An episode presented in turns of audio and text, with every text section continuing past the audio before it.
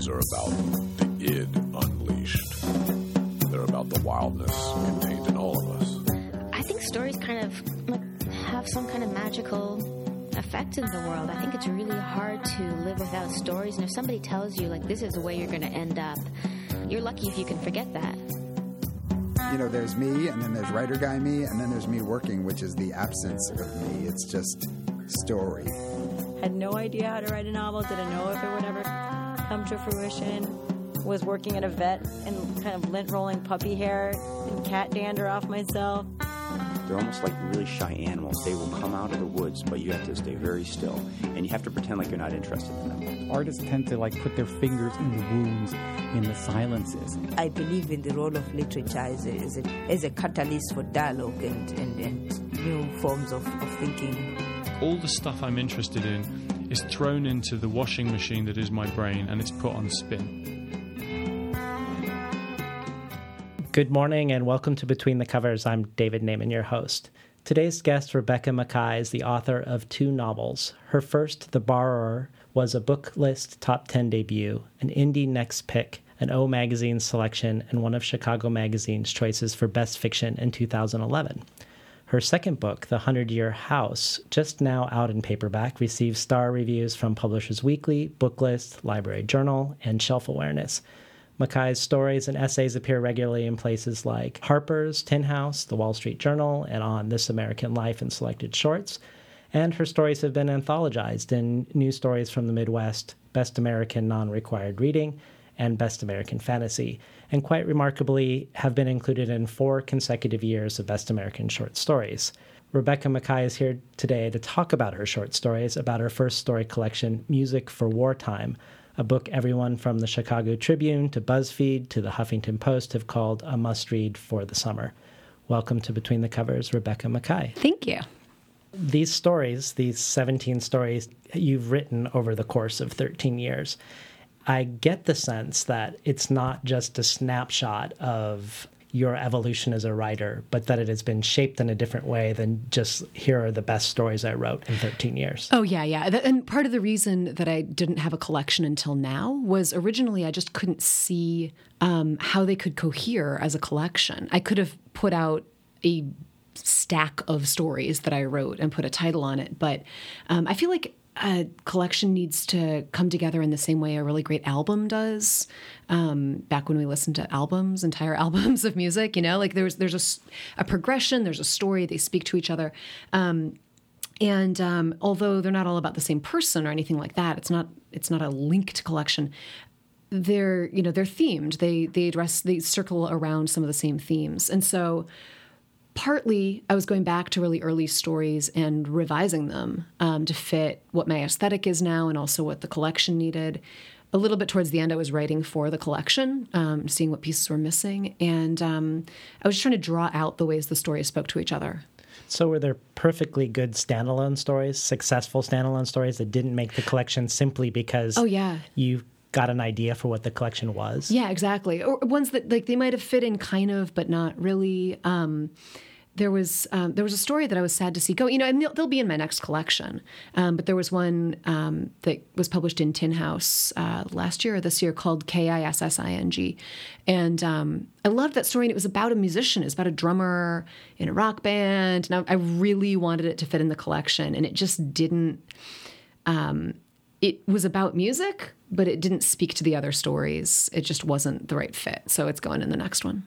Well, well, tell us about some of the through lines that you tried to draw out in some of your earlier stories or that you wrote towards in the stories that you wrote specifically with the collection in mind. Yeah, I mean, really, it's all there in the title, Music for Wartime. Um, the idea there is i mean partly I, I, you know i like that it sounds like an album title in a way like you know some old lp you'd find on your grandparents shelf but um, the themes of not just music but the arts and not just war but conflict um, go throughout them. So the, the, really, the, what the collection is doing is asking the question of what it means to be an artist, to be trying to make art, to make something beautiful in a conflicted and um, inhospitable world.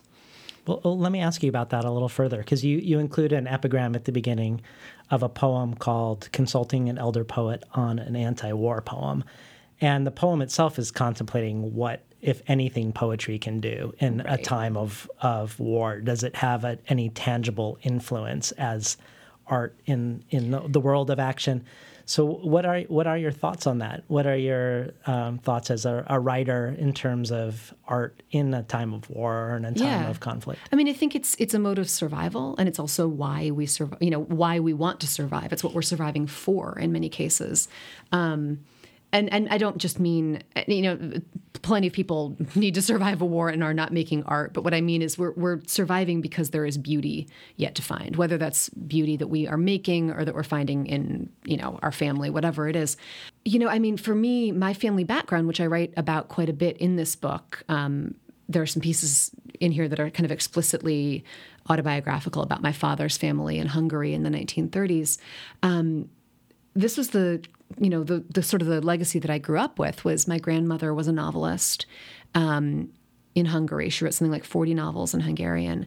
And she was writing under this really oppressive communist regime. She was um, kind of chose to write historical fiction so that she could be political and no one would call her out on it. Um, but she also wrote things that were modern, that were overtly political, that she couldn't publish. And um, my mother, who's American, the first time she went into Hungary, um, and this is something I write about in the book. Um, she went into Hungary alone because my father couldn't go back in um, to meet her future mother-in-law, which you know, kind of terrifying to begin with. Like, go meet your future and mother-in-law alone in a communist country. And when she left, um, my grandmother gave her, um, I think in the book I said one, it was actually two manuscripts to smuggle out in her girdle on the train. And they, it's like onion skin pages. And then they were published something like 30 years later after my grandmother was dead, after the Iron Curtain came down. So, I mean, that's the thing. Like that, that to me is the idea of how important art is. This is what I grew up with. Um, and I think we don't really get that until it's threatened you know, where we are happily exercising our free speech blithely, often unaware consciously that that there are people who not only you know would die for that but are dying for that. And is it right? What I, I, remember reading about your grandmother that she's quite a figure in Hungary. There's a small museum. They Yeah. celebrate the anniversary of her birth. Yeah, there was like a big centennial thing. Yeah, yeah.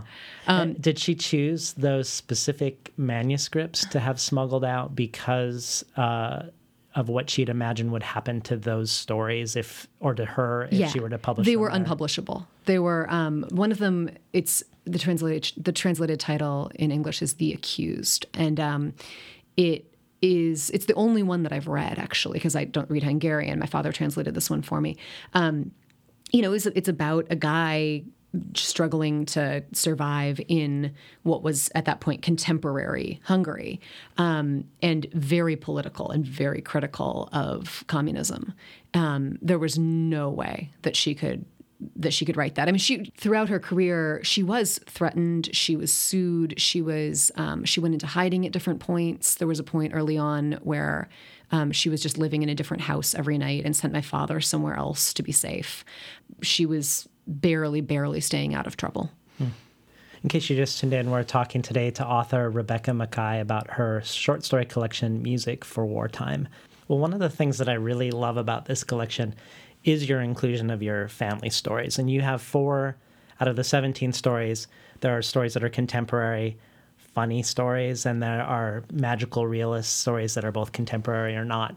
And then there are interspersed these four family legends that I believe you originally published as nonfiction. Yeah. But here you're publishing them as stories that um, the question th- there's questions about the stories. You're interrogating these legends. How much are these legends Yeah. true? Am I learning everything that there really is? Can can you tell us about that interrogation that you're doing with them, Yeah. both within the narrative and then outside of the narrative? Yeah, definitely. I mean, th- these ah, there there are three stories that are called legends, and then there's this other one that's um, kind of wrapping it all up. But um, the three legends are basically stories that I've been trying to write since literally high school. Um, all three of them. Um, there's the story of my grandmother poisoning a soldier with a bottle of ink. There's a story about her painting women's faces to make them look old so they wouldn't get raped by soldiers as they did resistance work. And there's this story about when I was a baby and this bird flew in our house, and it was the last time my grandparents saw each other. Um, all three of those I've been trying to write, uh, you know, every college workshop that I ever did, I'd have one of those stories, and I would tell it from a totally different point of view. Um, I would make it completely fictional. Um, so it's not like I'm literally working on the same drafts, but those ideas. And finally, I realized that, um, first of all, I, I wrote them actually for the story collection. They were what I felt was missing. They were the kind of the through thread of the collection um, that makes it not just a pile of stories, but also an investigation of my it, it's a self-conscious move basically you know i'm putting them in there and it raises the question of why then i would be the author who would then write these stories that have nothing to do with it but why am i writing this story about you know johann sebastian bach living in someone's living room in 2001 that story might mean something different knowing my family history knowing who i am as a writer which is of course a, you know a certain way i'm positioning myself in here. There's a lot more going on than this, just these stories. So i wrote them for the collection and I've, i realized as i put them in the only way that i could really tell these stories was to not tell them straight but to be honest about the struggle of telling these stories and that i've been given this information i doubt a lot of it it's a little bit too good to be true a lot of this stuff my father is a poet he makes stuff up um, you know, things change over time. There's what I want to believe versus what's maybe more realistic. And um, and so that was the only way I could really tell them was to have the stories be about that doubt. Well, let me ask you a question because, you, you, of course, it, the skepticism is understandable given these are stories that are passed down and repeated, not always probably by the same person, and then the fallibility of memory. Like Yeah. for once, for one uh, story around the poisoning of the soldiers, your your grandmother can't remember which army, for instance, they they're coming from. But where did you did you ever come to a point where you found that there was actual fudging of the facts by someone who had told you the story, for instance? Well, you know, oh, the one thing I know is that, like, if you ask my father the story on two different days, it's two different stories. So it's like, well, something is false. Whether it's all false, I don't know. You know, um, basically, at some point, I really do want to actually write a full-on nonfiction book about this because their story only gets more and more bizarre. Um, like there's some stuff that you know certain details that were like just too crazy to even put in these that actually are some of the ones that I really do think are true, probably investigable, if that's is that a word? Um, I can see where that could go, and for now, you know. I wrote them kind of as fiction. They were published together in Harper's, and Harper's took them as nonfiction. And then they had to go through sort of this fact checking sieve at Harper's, which was really interesting. I was still allowed to basically say, This is the story I was told I don't know. That part, can't fact check that, but then I'm saying something about, um, you know, what year my grandfather was born. They had to investigate all this stuff. It was really interesting. That is interesting. Yeah. Well, before we depart from your from your family history, since I do think it, it haunts the entire collection, but Right. what particularly haunts the entire collection is the the way your family falls on both sides of the conflict in World War II. So can- Right. Okay. can- Yeah. and also the way I feel like that it feels like that haunts you. Yeah. And so Yeah. if, if you would be willing to talk just a little bit about Oh, your grandfather. No, I can. Who Yeah. was briefly married to your grandmother. um, Yeah. they were briefly married and they were first cousins, which has been kind of like, it's not something you necessarily want to go around saying, but uh, it's the truth.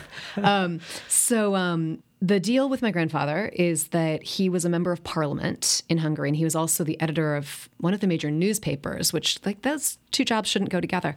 Um, but um, what is what we definitely know for sure, this is indisputable. He, um, while my grandmother was a liberal and an author, she was an actress before that. She was, um, you know, hiding, protecting a lot of her Jewish friends. My grandfather was the author of the second set of anti Jewish laws in Hungary. Um, and they were you know, they were not genocidal laws particularly, but they put a lot of people out of work. Um, they kind of put down the red carpet for the Germans, um, wittingly or not. And um, later, he was very anti-German and started this resistance radio station in the mountains and was jailed by the Gestapo. Um, and it's really uh, what's really unclear to me is whether when he um, turned and worked for the resistance, whether that was a, any change of heart on the Jewish issue or whether it was just anti-German. Right. Um, you know, he was a nationalist. He didn't like the Jewish refugees coming in. Then he didn't like the Germans coming in. Or was he, as my father always told me, a really he was really young. He was like 30 when this all happened. I mean, it's like this very young guy in Parliament. Um, and you know, was he sort of you know my father always said was you know he was he was kind of forced into this he was trying to find a solution because the other people's solutions were worse this is what he came up with the more i investigate i really don't think that's true and uh, you know it's weird i knew him he eventually ended up in hawaii um, and I knew him as a kid, and he was this really funny old man. He was a yoga instructor who sold real estate. And he was like, would stand on his head in his Hawaiian shirts, and he was this like total goofball. Um, and um, it's really hard to reconcile that with like what I know. Yeah. You know? well, I can say very confidently that I really want to be on your shoulder when you try to figure, puzzle this out. In in the book that you do to grapple, I know you've Yeah. talked about wanting to grapple with this Yeah. more. Like I love that. I love the image of you with your grandmother's forty books that you can't read. Yeah, yeah. And that mystery, and then this conflict. Like Yeah, it's so yeah. fascinating to me. I think that's it. I think I think one of the reasons that I want to write this book, it's not just that I want to investigate, and it's not that I feel like everyone needs to listen to my particular family story or something like that. It's that I think why it might appeal to readers is that so many of us are in a situation where like we people didn't know their grandparents. There's some mystery in your family, and there's someone that maybe you feel some connection with, some grandparent who died when you were younger, and you're just never going to know them. And in my case, um, you know, that is the situation. My grandmother was run over by a bus when I was a baby. Um, she is the person in my family who I have the most in common with. We're we're the authors in the family. Um, other and other things too. You know, like she was an actress. I acted a lot in college. Just all these things. Um, I didn't know her, and I'm in the somewhat unique position of. A very unique position of having 40 novels by her sitting on my shelf and history that I can go and investigate and puzzles to solve that I can actually solve. And I think that um, there might be something to relate to in that if even if just through wish fulfillment for some people that like I'm in a I'm in an enviable position to be able to do this even if I know that 90% of what I'm going to find on my grandfather's side is really disturbing. In case you just tuned in, we're talking today to author Rebecca Makkai about her short story collection, Music for Wartime. So, are there any considerations that you made that are specific to trying to be loyal to the facts and the in the legends um, i- i- that you are making in a way that you aren't making when you're writing your stories? Um, I mean, yeah. Well, basically, when the, when Harper's wanted to fact check everything, then suddenly it was like, oh, well, okay, I, I got to change this little, you know, Yeah. like, oh, you need me to like look up numbers. This is completely foreign to me. Um, so, and then I, some, you know, what appeared in Harper's actually got a little wordy sometimes. So I had to, I went back and changed it and softened it up for for being in the collection. Um, but um, yeah, you know, at the same time, the one, the story called Suspension, April 20th, 1984, this is the, the fourth of the family stories. It's not one of the legends. It's a story about a photograph taken at my sixth birthday party, and then we go backwards and forwards in time. I completely made that up. The details in that story about my family and my grandfather and stuff like that, those are true. But, um, my grandfather would not have been at my sixth birthday party. There is no photograph. I said something about like a steep hill in the backyard. We live in Chicago. There's no steep hill in our backyard. Like total baloney. Um, but um, because it, you know, I didn't have to, you know, if I'd published that in Harper's, they'd be like, okay, great, let's see the photograph. Well, I love the fact that the photograph is not real, but all of the family details. I mean, not the Yeah. six, not the six year old birthday, but No, the but, big like- details are real. Right, right, right. Exactly. Like the, you know, I'm giving details in there about my grandfather starting this radio station in the Buda Hills and like, yeah, that stuff's real. Right. But like my sister jumping on a trampoline and the like, she was like 10 years older than me. She's like 16, just theoretically, when this story happened, would not have been jumping on a trampoline. So, Rebecca, do you have a section of prose we you could read for our listeners? Yeah, I could read something um, really strange. Does that sound good? That sounds that sounds awesome. Okay, here's what I'm going to do. It's it's a story called "Couple of Lovers on a Red Background," and um, it's got nothing to do with what we were just talking about, which is maybe that's good. And um, I'm going to read the beginning, and then I'm going to like skip ahead and read a paragraph from the middle, and then I'm just going to leave it hanging. Um, all right, and it's basically it's a it's a weird sort of love story. This woman ends up with Johann Sebastian Bach living in her apartment. I've been calling him Bach so far, at least in my head. But now that he's started wearing my ex husband's clothes and learned to work the coffee maker, I feel it's time to call him Johann. I said it out loud once when I needed him to get off the couch before the super came up, but he didn't respond. He went to the vacuum closet only because I practically carried him. No easy task pushing someone so big and sweaty, even with the weight he's lost since he got here. I would take him out for some real German food, but if there is one thing I've learned from the movies about caring for transplanted historical people, it's never to take them out in public among the taxis and police and department store mannequins. I've kept the curtains closed and the TV unplugged, but I did introduce him to the stereo so he'd have something to do while I'm gone. I'm proud of how I did it. I dug my angel music box out of the Christmas decorations and played it for him. He seemed familiar, so I pointed back and forth between the angel box and the CD player, and then put on some Handel. He was not at all scared, and now he's pushing buttons and changing discs like he was raised on Sony. At first, I only let him have Baroque, but we've been moving up in history. He's fond of Mozart, but for some reason, Tchaikovsky makes him giggle. When I played him Dance of the Sugar Plum Fairy, I thought he was going to wet the couch. Five minutes later, he went to the piano and played the main part from memory, busted out laughing at certain phrases. If such a thing is possible, he played it sarcastically. He has a laugh, incidentally, like you'd expect from a pot smoking 13 year old. On the phone the other day, my mother said, Who's that laughing over there? At least she thinks I'm dating again. And then what I'm going to do is skip ahead. So he's living there for a while. We find out how he got there. He like crawled out of her piano one day. Um, and, uh, things progress. Okay. Which is all to say, he's not bad looking. It makes you think. Technically, he's a married man, but even more technically, his second wife died 300 years ago. And it's not as if I can go out on dates now and leave him alone, and I can't bring anyone back here. Then there's this he had 20 children. He's clearly very fertile, and any child of his would be a musical genius. His sons certainly were, and his daughters might have been, given the chance. Could that be the reason this happened? So I can have his daughter and give her a decent shot at life. The question, then, is how to seduce an 18th century German. You've been listening to Rebecca Makkai read from Music for Wartime. I'm really glad you chose that story because this collection is actually really funny and really fun, and it doesn't feel.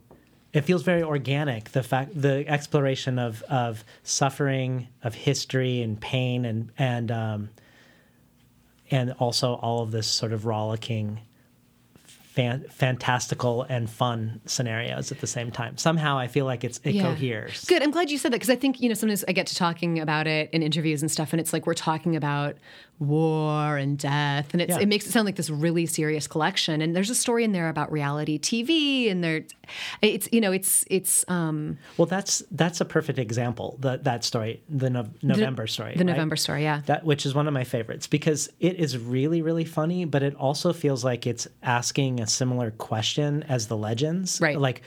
Um, the truthfulness of narrative. What can we know of other people? And because here we have like someone who's working in a reality TV show and they're forcing people to act certain ways or coaxing different reactions, but then editing it in an entirely different way depending on Right. what the sh- just like we would imagine on on reality TV. yeah, yeah, yeah. And, then even editing their own lives essentially when they come home from work. Right, right. It's, it's like carrying over into her personal life, which is disastrous. Yeah, yeah. No, I'm, I'm really glad you picked up on that. It's um, it certainly speaks to the big themes of the collection in that it's a reality show about artists, like pitting artists against each other and eliminating them, and they're trying to make art in this very artificial circumstance under all this stress. It's a very different kind of war than you know the literal wars in, in a couple of the other stories.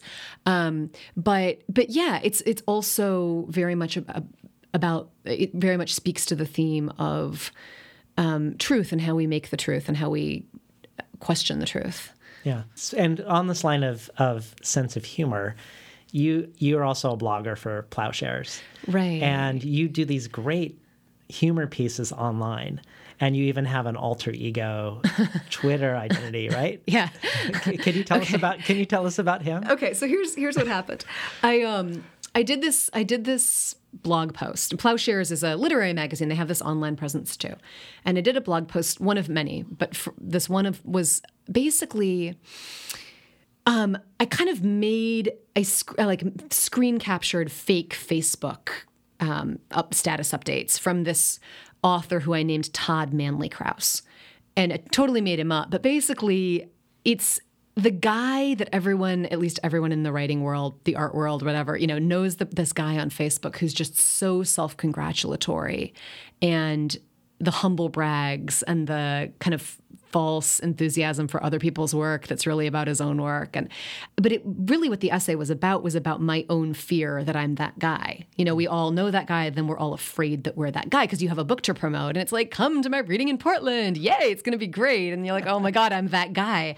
Um, so um, it was apparently very cathartic for people to read. and this huge response to it. Yeah. And it was particularly, I think, from a lot of women writers who feel like um, male, certain, only a few, but certain male writers do this and get away with it where women could never get away with it. Right. And um, it became it, it went kind of rather viral within the writing community at least which was fun and some people got really offended which was even more fun. And because um, you know sort of like the shoe fit and they knew it and then they felt awkward on facebook and um, and um, yeah i just i kept thinking of more things for him to say. I'd had so much fun making these fake status updates. I was like he needs a twitter account. So he i i he only tweets you know like uh, you know, sometimes I'll get like in a certain mood and I'll do like 17 tweets from him, and sometimes he's silent for for a little while. But it's like Todd Manley Krause is his handle. You know, it's yeah. just his name. Well, so. given that it comes not just from humor but also from a, a fear, the yeah. fear of of um, being that person, do you find yourself doing two responses at once. Here's my Facebook my my Facebook thing and here's my way to exercise that by totally. by putting something on my my fake Twitter account. Totally. I totally do that. Like the thing that I like stopped myself from saying where I'm like I can't say that. That sounds a, like completely obnoxious then I'll log into Twitter and say it as him.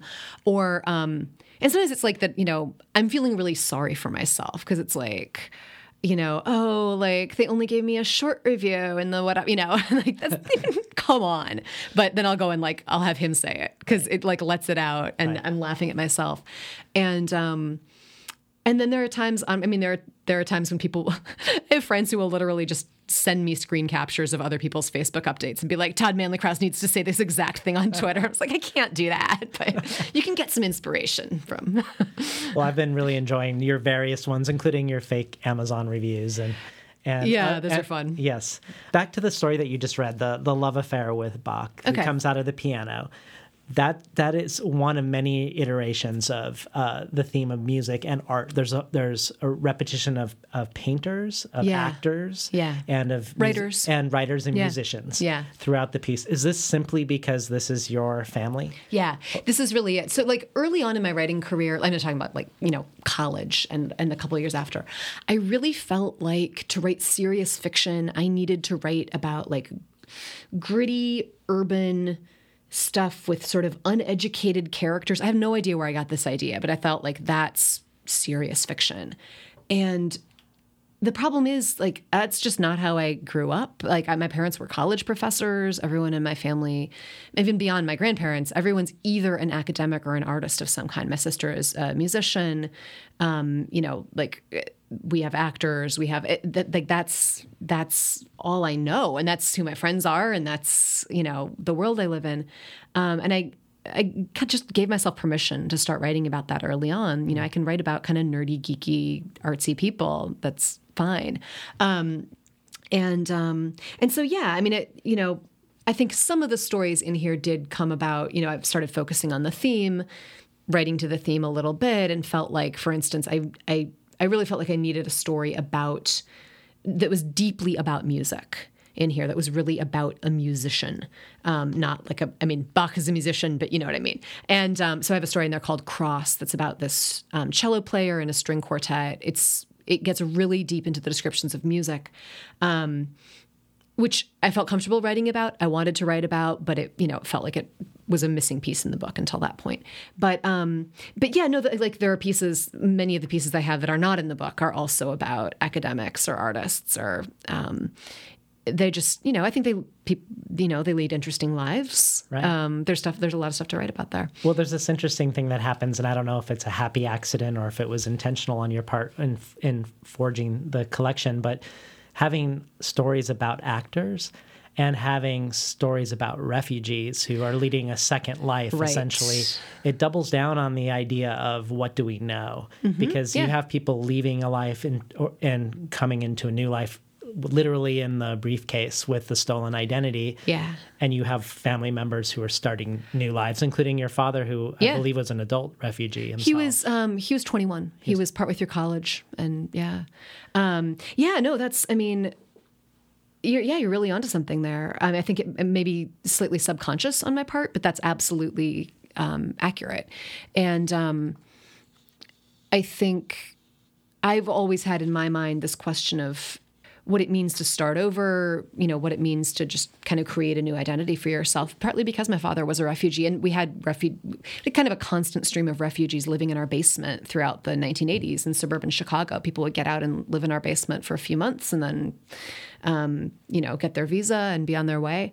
And, um, you know, I, I think that's a theme in my other work too. I mean, the, the borrower, um, they're not central to the story, but there's a whole theater company living upstairs from this woman um, who's the main character. And in the Hundred Year House, it's it's very much, um, in many ways, a story about taking on new identities and and reinventing yourself. It's also very much a story about artists. It's set at an artists colony. So. I think the yeah, basi- basically what I'm saying is you're right. Smart, smart point.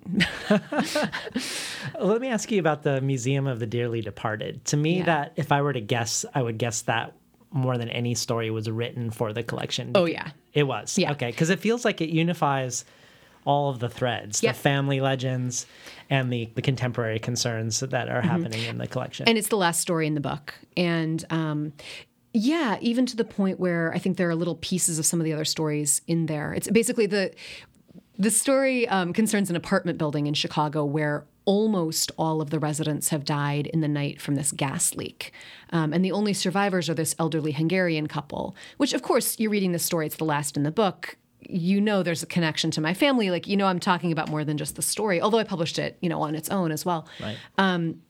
And this woman who's um, coming back in to sort through an apartment and sort through stuff because it, she has inherited it, but she didn't know that her fiance was still in love with and in touch with his ex-wife, whose apartment it was, and she actually thought she was dead um, previously.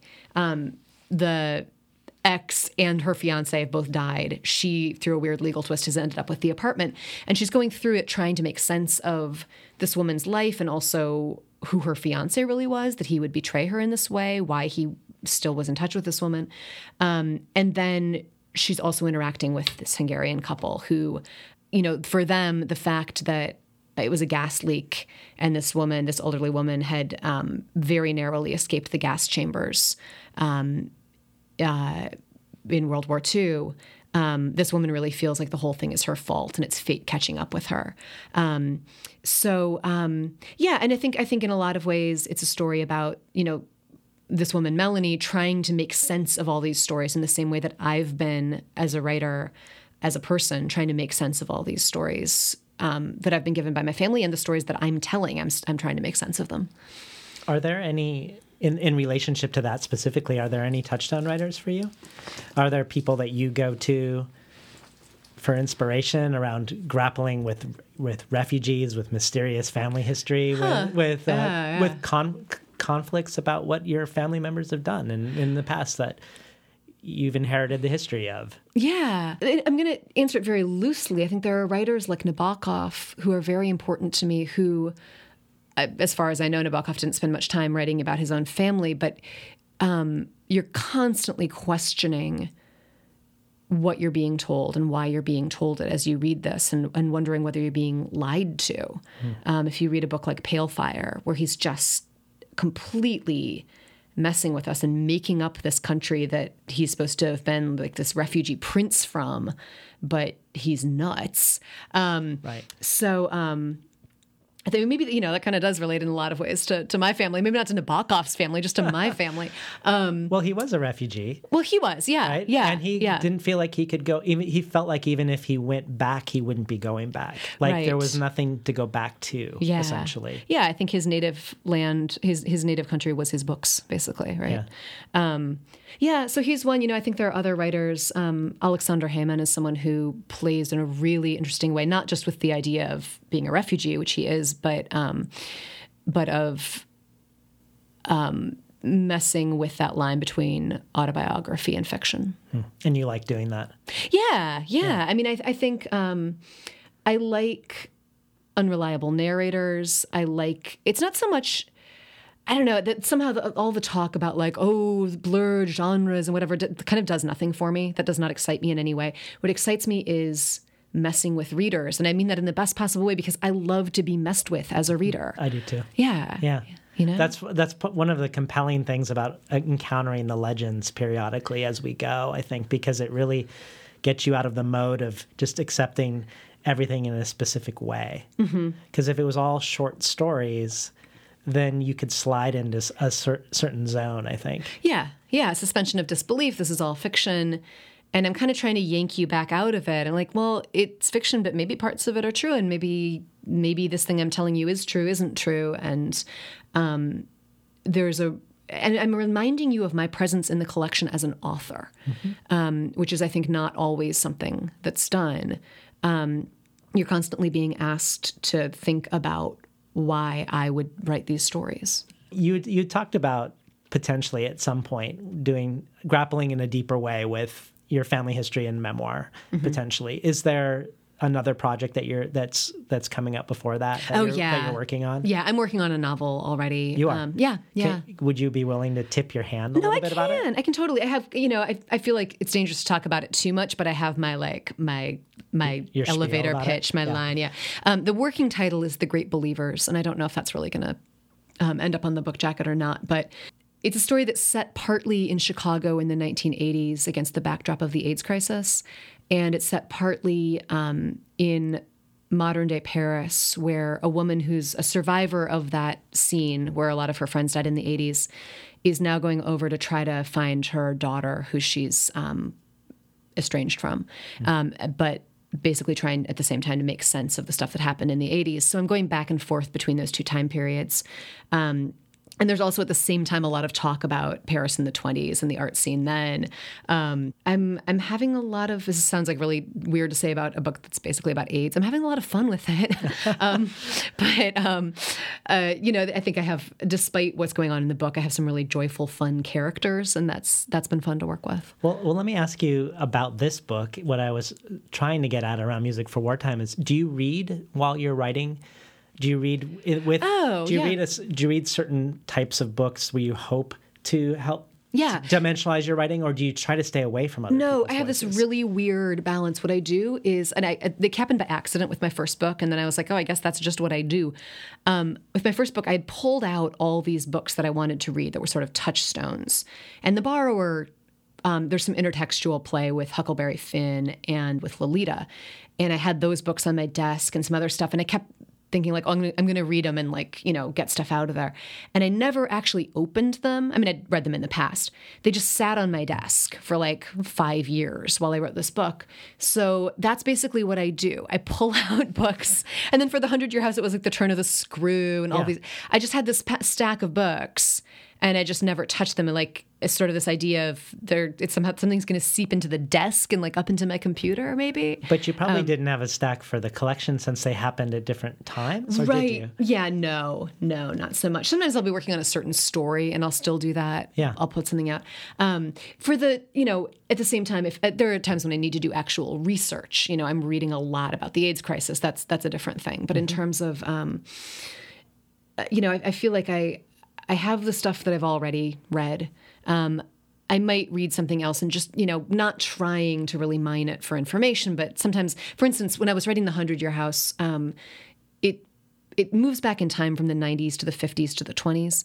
And when I got to um, the 50s and the 20s, I really wanted my language to match the era. I didn't want to be sounding like someone in 2015 writing about the 20s. So um, like for instance, when I got to to this 1929 section, I was reading all the Fitzgerald I'd missed. Um, I was I was also watching a lot of you know some of the first talkies came out that year, so I was watching some of those on you know on my computer. Um, it wasn't like oh I'm going to model myself after this. It was just I needed that tone. I needed the language. I needed to immerse myself in that a little bit. That makes a lot of sense. Yeah. Well, it was great having you on Between the Covers today, Rebecca. Thank you. We were talking today to Rebecca Makkai about her story collection, Music for Wartime. You've been listening to Between the Covers. I'm David Naimon, your host.